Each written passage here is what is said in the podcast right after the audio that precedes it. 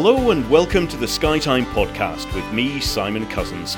This is the podcast that promotes Skye and profiles the people that drive the island's economy. It's also a celebration of Skye's vibrant history, culture, and environment, and aims to gently persuade visitors to spend more time, get off the beaten track, and experience more of what our island has to offer.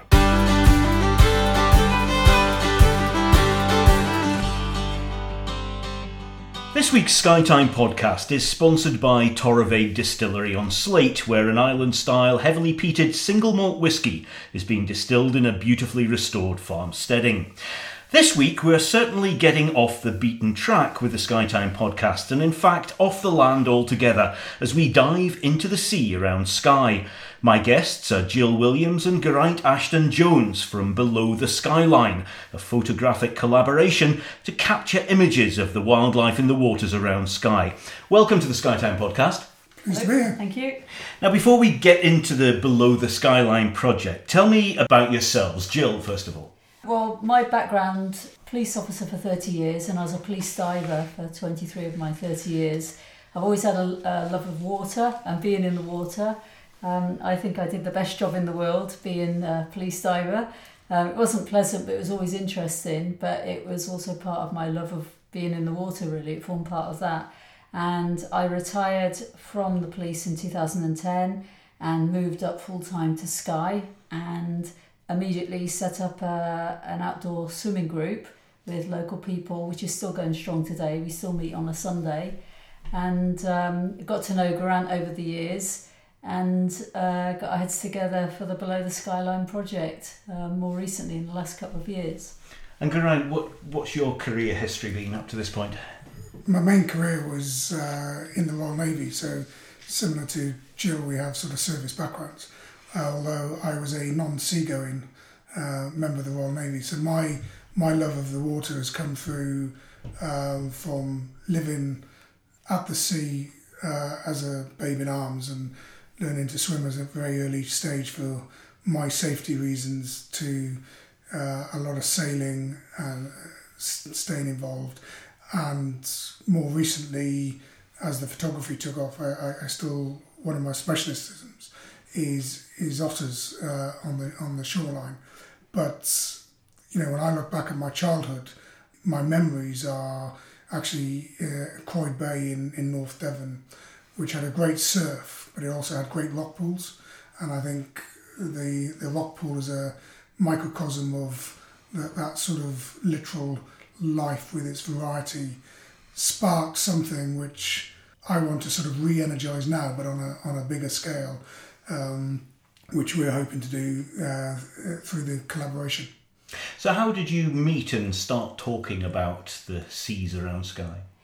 Uh, well, we've known each other for a few years, haven't we? Um, you came, my, my husband at the time, not my husband at the time, my husband owned a gallery in Waternish, and you came into the. I, I was looking after it one day, wasn't Exactly. I? And you, you, you and your wife came in, Yeah, and we just got chatting, didn't we? And we stayed in touch ever since, really. yeah, exactly as Jill said. That's how we we we met, and in the gallery there's some of Jill's photography as well, which at the time is really was mainly the aurora. Yeah. Some great photographs of of the aurora, and we came up and we we both loved Thailand, and there was links to Thailand. So we started getting on, and as I say, police service, navy. There's a service background, so there's a certain uh, linkage and camaraderie and understanding, and and that was it at the time, and and then also I was formulating ideas because most of my photography is, is working with other photographers to achieve what we want to do. So I, I do my own photography, but I, I work a lot with people. And I had this idea that Skye's been voted as one of the top 10 places in the world to be a landscape photographer. Well, that's great, fine. So if you want great landscape photography, join the group. We've got this beautiful vistas, but also our coastline is phen- phenomenal and, and the shellfish is world class. So I had this this view I wanted to do more, but I, I couldn't do it on my own. And um, I invited, cajoled, battered Jill to come down to the South Skye Camera Club to give a talk. which I thought was actually going to be on the Aurora, but she phoned me and said, Can I do anything I want? She said, Yes, you can. And she came down and did a presentation on her underwater photographs. And that sort It's of an underwater tour of Skye, wasn't it? It, it I was was. dreading it. Absolutely dreading it. So, so at the end of this presentation, I went up to Jill and said, "Look, I said I've got this idea. I want to photograph Skye underwater." I said, "You've got a great," and she has. She's got this great natural eye for an underwater photograph, be it macro, landscape, or whatever. But having seen the presentation, we needed on the technical side to to get the the raw product so that we could do more with it. So explain that to Jill, and you could see in her eyes, you know, what, so you don't like my photographs? then?" No, no, I love your photographs, but on the technical side of the business, we want to be able to do more with them. I said, so if we provided you, Allegan Photography provided you with some different equipment, would you take some photographs and then we could see what we were doing? And, and from that, it, it, the ball started rolling. And the only other, but I'll say just to get out of the way, first of all, I said right at the outset, I'd really like you to be underwater with strobes using artificial light. And Jill was quite adamant, oh, oh, oh, well, I'm only with a snorkel and it's good sunlight and I don't need artificial light. And it took about 12 months before she. It was 12 months before even used the strobes. Yeah, it took me 12 months before I even used the macro. I've, I've never done a photography course apart from one, only in recent years. And uh, and so my knowledge of the technical side of photography is, is zilch. I've had to Google everything, you know. And first of all, him lumbering me, Geraint lumbering me with that talk, I was terrified because there were people that taught photography, built cameras, and I was dreading the questions afterwards, you know, technical questions. And, and I, I, I threatened Geraint and said, look, you've got to tell these people not to ask me technical questions. And uh, and then of course he, he then says right we've got strobes we've got this we've got that. And I'm thinking what is he talking about? You know? And uh, I'm, I'm really into it now. I love the strobes and I, I love the macro even more so. We'll come on to some of these technical terms i in a minute, but I'm curious about the whole concept of collaborating on photography because I would have thought, maybe naively, that every image is in the eye of the beholder. And uh, so, how how do you collaborate? I think we decided that early on that it was going to be an open book, really, wasn't Yes. it? We wanted to re- we wanted to raise people's awareness of what I was seeing underwater on a daily basis, whether it was good or bad, and and not really make any comments or any biased criticism of what we were seeing. So. So, for instance, today we posted a photograph of a, um, a black bin liner wrapped around um, seaweed, you know, and we, you know, it's it's, it's just a, a, a big part of sort of current topic at the moment. Is it plastic in water, plastic on our coastline, in our oceans, and all we're trying to do is to show that there's, you know, we've got these amazing creatures and uh, things happening down underwater, but also just now and again you come across that which is not good, you know. And certain areas you go to on Skye, you, you, you see more and more of it, you know, which is a shame. But but it was an open book to begin with. And, and, I, and I think on that, when you, you work with someone who's got talent, and we say the collaboration, Jill has taken every single photograph that you see on Below the Skyline. There's not one photograph that I've pressed the shutter. Now, when you give time to a project, and we said right at the start it was going to be open ended, and at the beginning, Jill just carried on with her dives, taking photographs and exploring. And then as we started, and I do the post production of the photographs, and as we started seeing what came out of the photographs and we built up the portfolio and we're having conversations about them, almost by os- osmosis, you start honing in. It would be nice to have something like this. So when the time is right, that might take place. But but don't force the creative side of the, the project. The story, and it's a really important story, the story is about a very fragile environment that can be so giving in terms of its beauty, but can also be quite heart wrenching of how easy it is to damage. we'll be able to tell the story quite easily when we create great imagery. And we, I, I personally think we're creating some, some great imagery. I, I don't want that to sound arrogant, but we, we're producing good images and we will build that up and they will then weave themselves into a story. And this year to me, last year was marked by some great landscapes of seaweed and light forming through it and jellyfish. This year has been the year of the young mussel at Carbost and delightful colours and the nudibranch and a lot of macro work. And we've spoken about this, and next year it might be be something else because Jill is now coming out of the water and she knows what's around Skye and she knows the seasons that they come in. Mm. So so when we then just talk away from underwater, away from photography, we are getting in tune with where this can go next. And also Jill's work's improving, her eyes improving. She now understands the macro lens great. She understands the strobe lights. And then she hopefully will see what then I can produce from that raw image and the impact and then can inform me. So it's it's that circular process.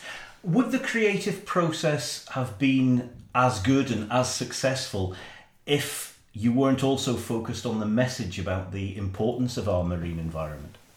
Or would you have done it anyway?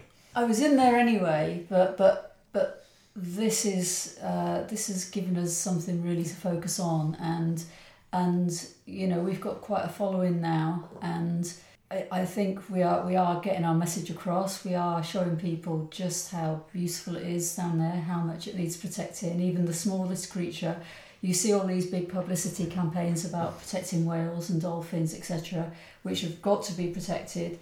But we're now looking at the tiniest little creature, which is equally as important, you know. Yeah, I, I mean, when I get into the water, I'm not getting in with any particular thing in my, you know, idea in my head as to what I want. I some, sometimes I am, but very, very rarely is that. Um, you know, I, I know certain areas to go where I know I will always swim with salmon. And so I know that when I get into the water, I'll be photographing salmon. But most of the time, I'm just getting in and, and seeing what I find, really. And nine times out of ten, it's it's worthwhile, isn't it? Yeah. I, um, I, I, I think on this, the, the, the important point is, and it was where the starting point is, this is not a money making project, part of a money making business. And the advice I give to any photographers that I work with and young photographers coming up to develop your craft, take photographs as something you've got a passion about because it will naturally come out in your photographs. Whether you're taking them with your phone, a cheap point and shoot, or the most expensive camera in the world. If you've got a passion for what you're seeing through the lens, you it will come out in the image. And I think the starting point, and it is the ongoing point, is, and we're very different people of where we wear our hearts on our sleeves and whatever, but I think we're both passionate about that underwater environment. And I will sometimes get a text or a phone call or an email when Jill has come out of the water, and even if it's a text, the text is alive because she's found something new. Buzzing. you, you know, and that is what goes into the image because Jill has been excited has been been moved emotionally of something that she's seen under the water, and then we're trying to bring that emotion into hopefully a powerful story down, down downstream. But if you haven't got the emotion at the start, you're not going to bring the emotion out at the end. You've both mentioned technology quite a bit, and so I'm interested to get get into some of that. Talk me through some of the tools that Geraint has given you that have enabled you to take your underwater photography to another level? You've mentioned macro, you mentioned mentioned strobes. Talk talk me through how you use them. Um, well, obviously, I needed a better camera to begin with, so I've got a better camera and uh, top quality housing, underwater housing that goes over the outside of the camera for people that have never seen a camera go underwater. It needs protection and it needs protection against the pressure of the water and any water getting in. So I've got the most amazing camera and housing system. And then on top of that, I can interchange lenses. So I can have a wide angle or I can have a macro lens, and each of those has its own port, if you like, on the front of the housing to accommodate the different. So you don't have to come up out of the Oh water no, to change I, your lens. no, no, no. I Oh, always, I, I'd always have to come up um, out of the water to change change the lens, and then um, so we've, we've got three different lenses. I, I tend to work with just two lenses mainly, um, but we've got housings to go, uh, port housings to go with each of those, and then um, on top of that we've got the strobes for the lighting. Um, so we can introduce artificial lighting into the environment and that that comes into its own when it's an overcast day really. I mean if you've got brilliant sunshine coming through um, you've got all the light you need. But if i'm if i'm starting to get into the shade of something below cliffs under rocks it's nice to have something to to introduce And, and what, what effect does bringing in a strobe, some artificial light, have on the wildlife, the the, the fish? I mean, uh, are they not spooked? Not really, no, because I mean it's it's an instant thing. They're probably dazzled; they can't see without taking the shot. But um, no, I mean, I mean, it, it what it does, it really brings out the colours of of what you've got. Because once you start descending underwater, you start losing natural colour, and so by by having light in there, it, keeps that colour, the natural colour. If, if you if you went down to say 10 meters most things would appear sort of greeny blue and you'd lose all of the beautiful natural colors you introduce light in and and you get all that back. And and all my work is done snorkeling so you're in real shallow water but you can still lose natural color and so it introduces it introduces the natural color it keeps the natural color it it introduces it illuminates the subject and creates nice shadowing as well um, and I know Geraint will be able to, his speciality is lighting, and so I know that he'll be able to explain it more. But for, for my purpose, I know that by by adjusting the strobe in a particular way, it will illuminate what I'm trying to photograph to its best with a with a lovely shadow as well, um, sent you know from, uh, sort of emerging from behind it. So, how did you go about deciding in this vast landscape and seascape where to start with your your photography? started with Jill's favourite uh, dive locations and has gradually seeped out from there. So um, this year, I think we're now up to 30 something, Thirty three or thirty 33 different dive locations. Uh, some have been more frequented than others, and you know what we know in, in, in some of them, you know whether it's kelp, sea wrack, uh, seagrasses, whether it's you go in there for salmon, as Jill has mentioned, and some of the uh, the freshwater burns, or whether you know it's crabs, mussels, je- the jellyfish season, and, and you're sort of building those those layers up. Uh, but it, that's been really a, an iterative process. We haven't gone to the map, said we haven't done there yet. We, we will get there when we get there. So, Jill, what's your favourite location around Skye to Dive and, and why?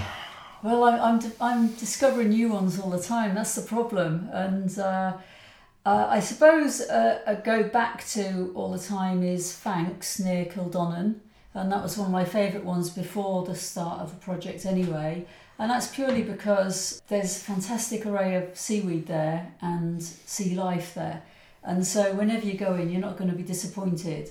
And you can actually go there day after day after day, and every single day it'll be different and so you will always see something different.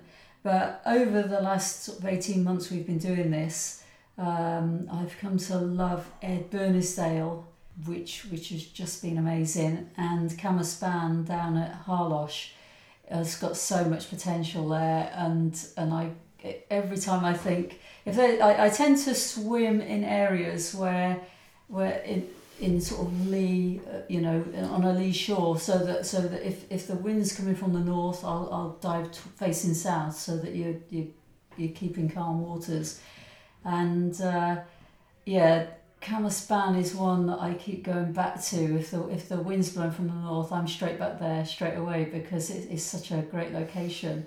But then I was diving, I was swimming at um, Carroy Jetty just a few days ago and that's got the most incredible kelp forest. and, and, and I'm only in for maybe at this time of year, maybe an hour, an hour and 20 minutes or so. And so you're only getting a, a small snippet of a, of a whole big picture, you know, and so there's so much more to explore just in those immediate areas, you know, and, and I've also got places that are in my head that I want to go to, but it's just it's just getting the right conditions. Some of them are more difficult to get to um, and what equipment I'm going to take to, to, to sort of make it worthwhile as well. And to what extent does the weather play a part in your, your decisions? And are there conditions that you literally cannot dive in or it's not safe to? Yeah, absolutely. I mean, uh, I mean, my, my job made me very health and health and safety conscious, you know, and so, you know, safety is the sort of prime thing before I get into any any water. Yeah, the weather is the, is the major part really. I, I check the weather the night before, see if it's going to be okay, and the next morning check again, check the tides, and then decide where I'm going to go. I never I never think, all right, I'm going to be swimming there tomorrow, unless we've got a sort of period of settled weather. Then then I think it's going to be okay anyway. But whenever I wake up and I know I'm going to get in the water, I, I just check the weather again I check the tides and then think, right, I could go here, I could go there, and, and just decide on the hoof really. Um, but, but yeah, it's, it's fairly sort of, you know, it's not a pre planned thing, sort of days and days before. And it's, it's, it tends to be just the wind that stops me from getting in. If it's raining, it doesn't matter. In fact, it adds to it really because it's nice to actually swim with the sound of the water, sort of the rain um, sort of hitting the water. But if it's windy, then first of all you're moving about, the sea's moving about, and whatever you're trying to photograph is moving about. So you've got three things all working against each other. And, and you only get that really when it's when it's really windy. And so like yesterday for instance where it's very, very windy, there, there was no way I was going to get into the water. You're listening to the Skytime podcast, sponsored by Torabhaig Distillery on Sleat. My guests this week are Geraint Ashton Jones and Jill Williams from Below the Skyline. As we go on to talk about the images you, you've captured in the waters around Skye, listeners might want to log on to www.belowtheskyline.com and you can see some of the images that we're going to be talking about.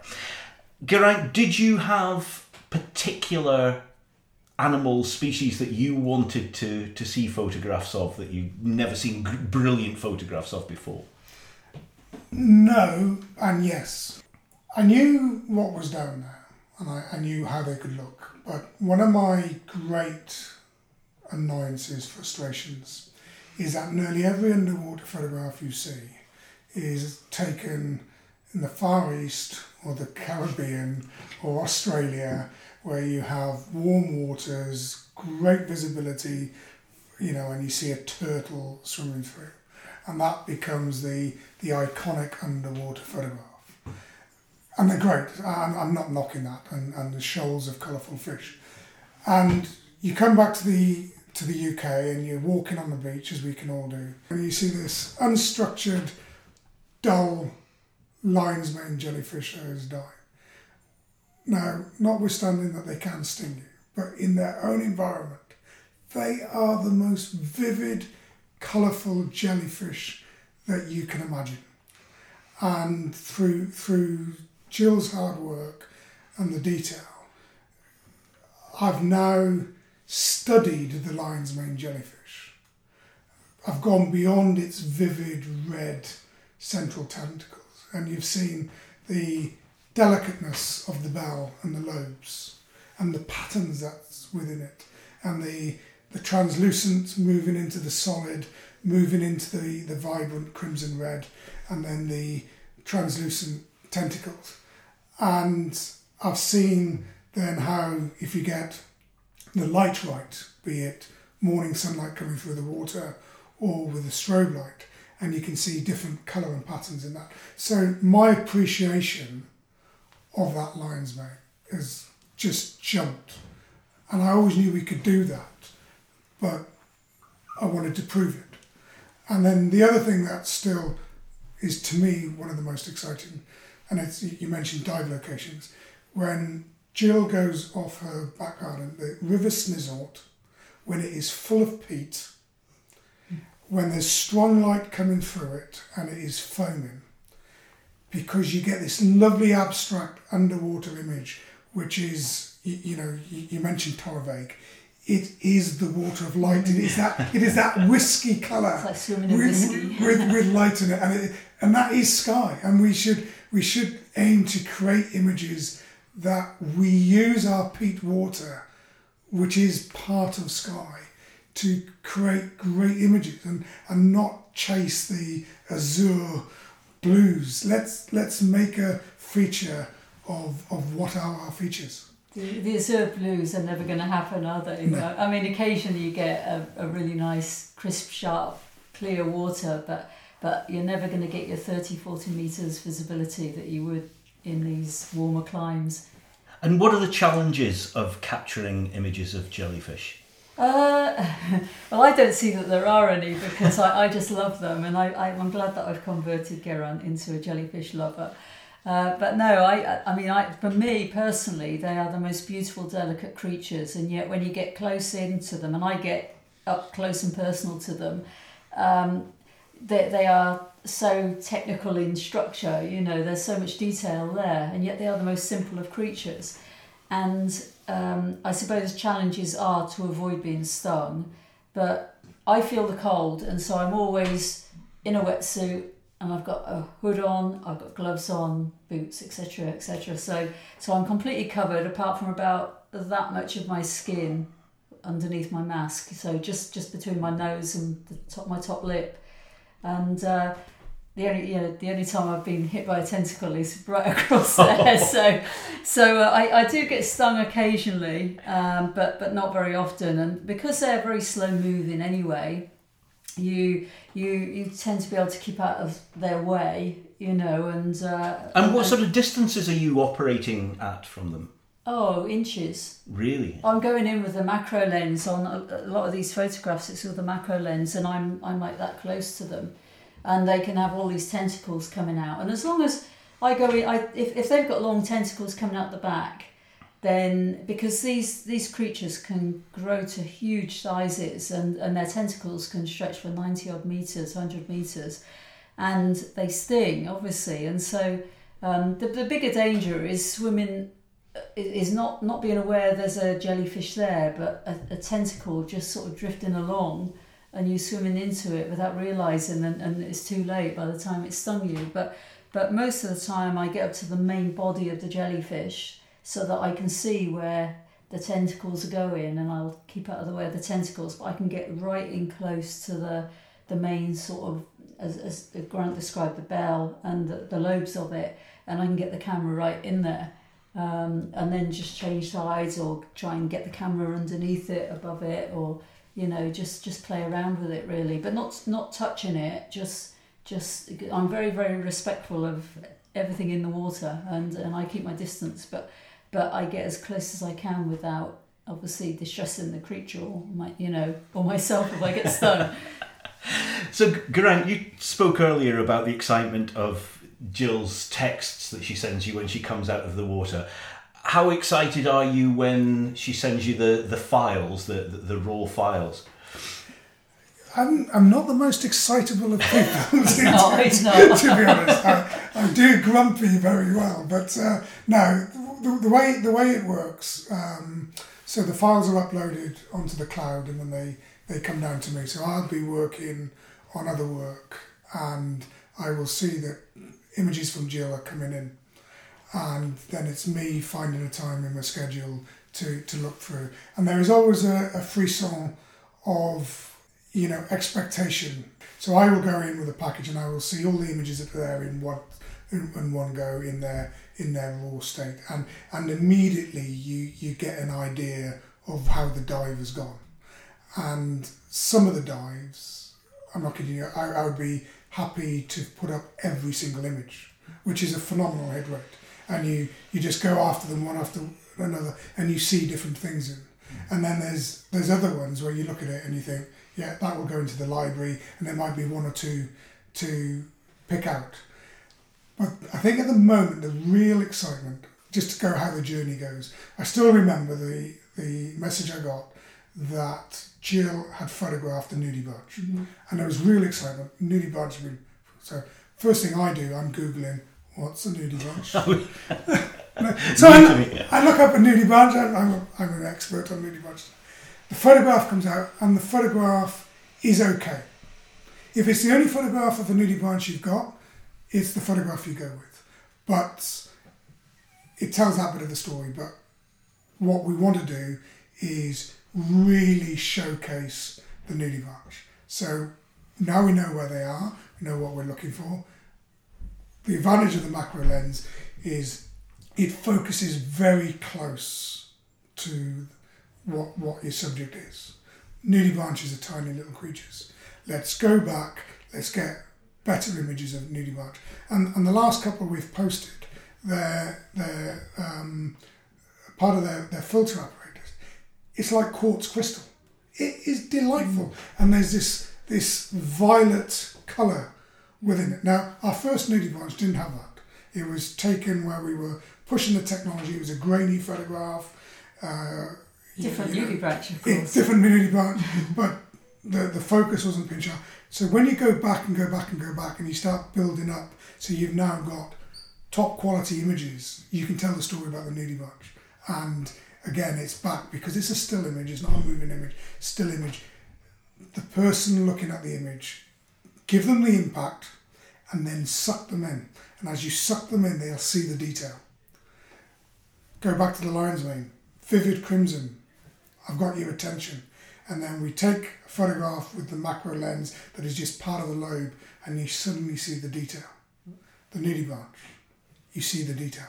So stop them scrolling with their thumb, and then give them something to hook onto as they get the detail. Reward them for spending the time looking at your image. And I, I think more and more Jill's images are, are, doing that. If you look at the detail, there's there's some fascinating form, colour, uh, the the construction of nature. It's wondrous. It really is.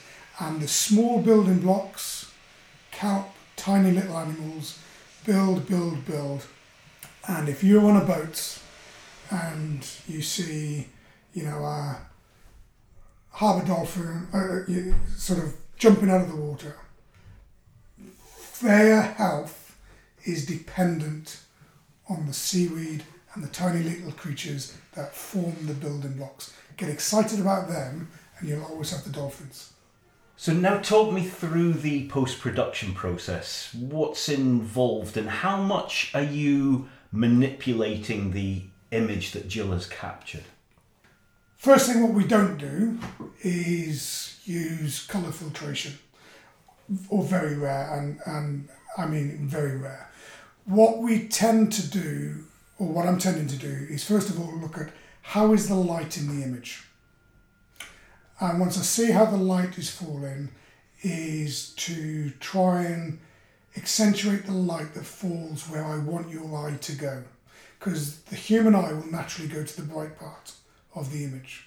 So we tend to work with exposure and contrast to take away aspects of the image and focus your attention on, on parts of the image. So many of the images, if the if the listeners are going on our website and they see some of the images that have a black background, the raw file I've probably got, it is probably a deep mucky mm. greeny colour with speckles in it, and that's the speckles and scatter in the water, and, and the deep green um, light through water is absorbed as a green colour. Mm.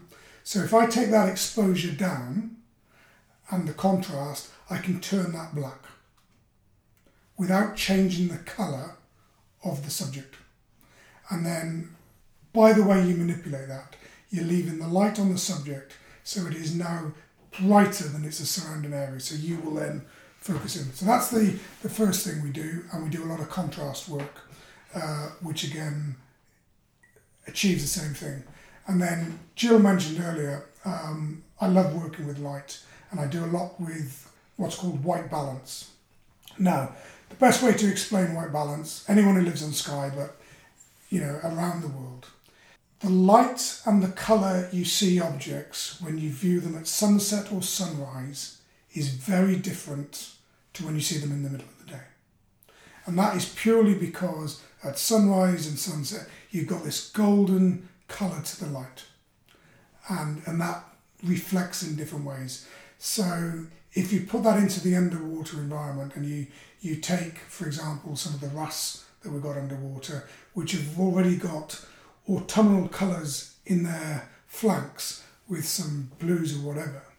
If you have that sort of late evening, early morning sunshine colour, that gold comes out more.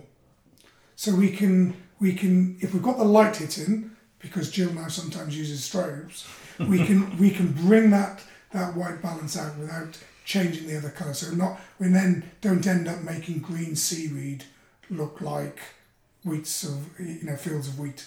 You know, it keeps the green where the green is, but it, it, it enhances. So that's the they're the, the sort of two main uh, techniques we use, um, and also the other thing we do a lot just on the exposure is is underexposing because again if you if you have something bright it washes the colour out so you see an evening sunset with your eyes, and if you underexpose it, it comes vivid. And there's there's colours in that sky you don't see just looking at it until you take the light away. So it sounds daft, but sometimes by taking light away, it brings out what is there, and you're not having time to see. And that's that's the main things that I do in post production. So, Jill, having seen what Geraint does with your images, has that changed the way that you take the photographs now? I, I think I've changed the way I take photographs anyway over the last 18 months, really. I mean, obviously, I want to get it right for the project. I want to do as best I can for the project. And, and I've always, always had that philosophy, you know, to do as, as best I possibly can with anything that I, I do. And um, as I've learned over the 18 months with taking photographs of things, I've, I, I, I know what Geraint likes, you know, what, what end result he wants now as well. So I, I'm, I'm trying to please myself, I'm trying to please Geraint, and I'm also thinking, you know, what would look good that would grab the, the attention of, of people that see that photograph, you know. And so there's, there's a number of things going on there as well. And you know, I've, I've actually only recently, you know, this, this is how it's developing now. Whereas before, I'd always send Geraint, uh, you know, a photograph from any particular swim I did. But, you know, I've done a, a couple of uh, swims recently where I've not submitted any photographs through because I'm just not happy with them anymore, you know, and my, my levels have all gone, my own expectations have gone up, you know, and so, so I'm, I'm, I'm, I'm always trying to improve and always going for the better shot than the last one, if you like. And so, um, yeah, I, I, I, I, am aware of what how how Geraint likes things, but I'm, I'm also aware of, of you know how I'm coming on as well with with, with taking photographs. I think, I think an, a good analogy is if you think of music.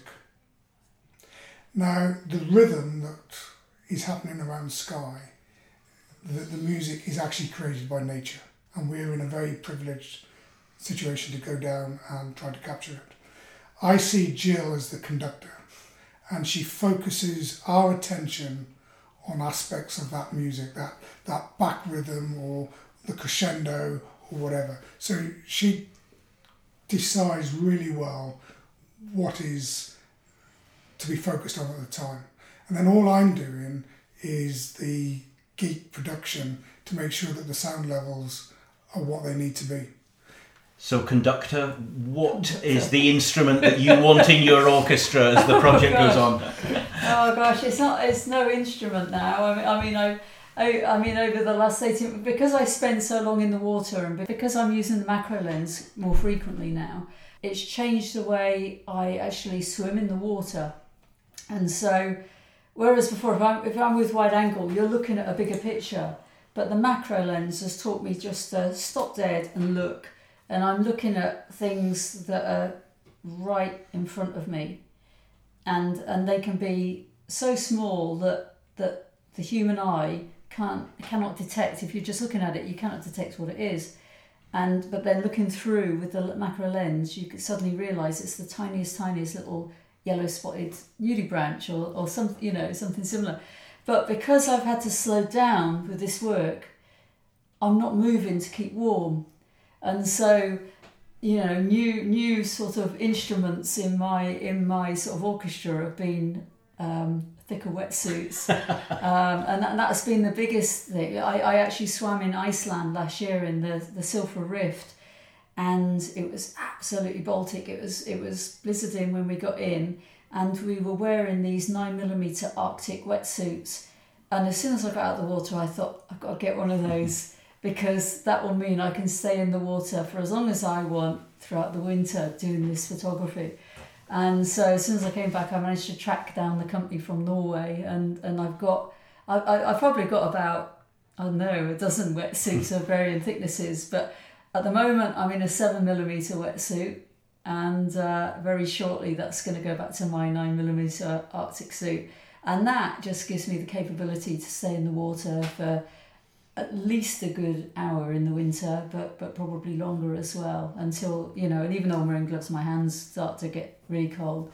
But and, and I've only sort of brought in those wetsuits because I'm not moving anymore. Once I've got to the location right, because sometimes I get into the water and I'm having to swim to a particular location that I know is going to be good.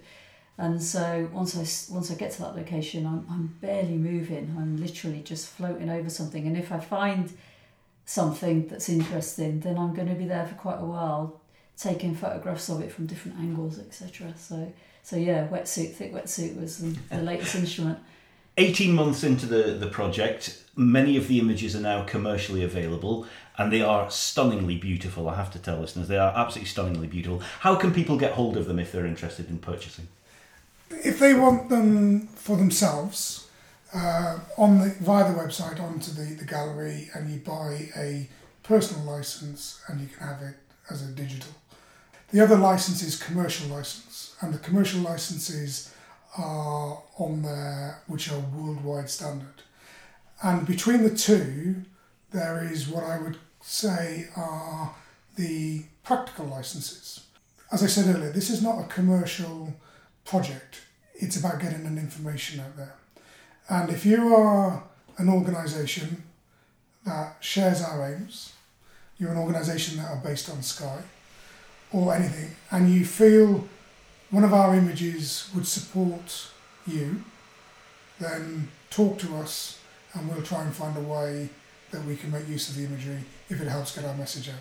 So don't be scared by the commercial license. That's if a magazine in the US wants to use it, pay. But if you are on Skye and you, you want to buy into this, we'd love to find a way that you can make use of our imagery. But also, uh, we also have acrylic aluminium prints as yes. well available. Yeah, sorry, they're, they're on the side as well. You can automatically on the side, I should have said that. Um, sorry, the business side is all digital, but you, you can order an aluminium or acrylic and it gets delivered to your door and you, you know the mussels on acrylic look stunning if I have to.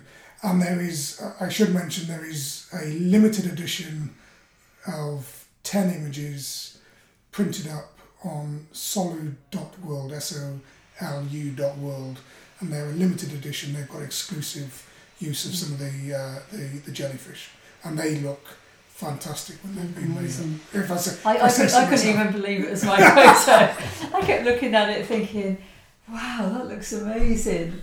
And then you have to pinch yourself thinking, I actually took that photo, you know? But it does, doesn't it? That, yeah. that photo they took. Jill Williams and Geraint Ashton Jones, thank you very much for your time. Oh, you're welcome. Pleasure. Thank you.